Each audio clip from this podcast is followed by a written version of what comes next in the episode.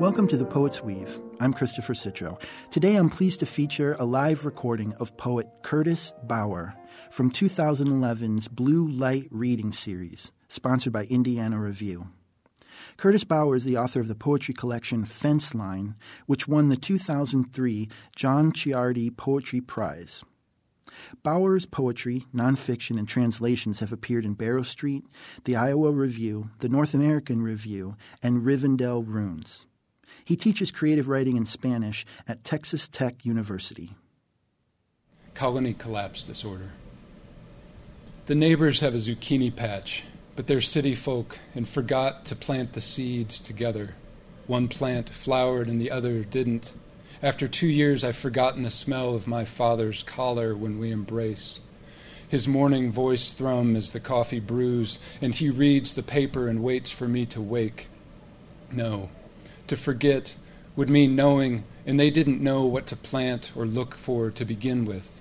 They saw one yellow fist of flower bloomed, considered the beauty of yellow and how nature can be ugly, too, and leave another plant sterile half a yard away. Half a country away, this man is wilting in a house I haven't seen. To say I didn't know what to look for would be as close to a lie as I could stand, or that I forgot proximity, or that a home blooms because of the people who enter it. Once I woke to his face staring at mine. I wish I had been four and thought every father did this. But I was an exhausted 27, losing a wife and sleeping off the morning maintenance shift on his couch. We didn't speak. I closed my eyes, and his pencil pulled the lines and shade of my face onto a page. Maybe the cause is as simple as fewer bees this year, or too many phone waves confuse them, and they can't find their hive and fly in endless turns. The dahlias, mums, and petunias are exhausted bloomers. Like a horse ridden so hard for home, it gets you there, but its wind is broken, which means its breath can't fill its lungs even walking to the water tank exhausts it. It's alive, but there is no beauty there, but the beauty of the dying. I have read what to do when flowers cannot be natural and don't bloom on one side of a yard, but I don't know where to find how a son should learn to care for his father. When? My father's wife calls on Saturdays and tells me white petals have opened over his eyes. And as if someone had put up a fence across the yard of his brain. The words he says that once were clear and crisp as January frost on glass are not ones he means. They are blocked, bent, refracted light falling through. Dialects disappear.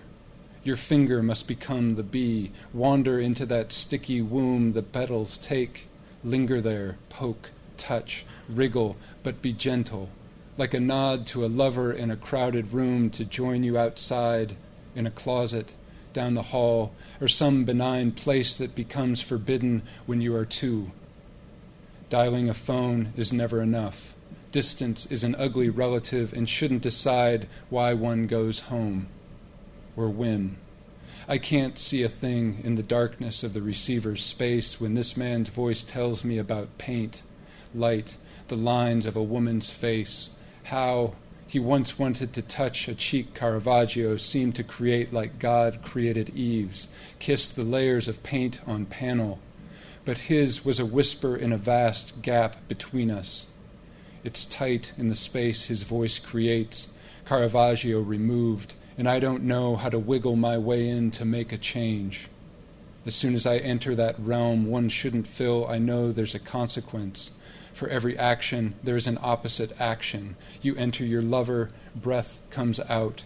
A prickle of dust trickles from your finger and paints the delicate bud asleep inside the flower skin. I wait.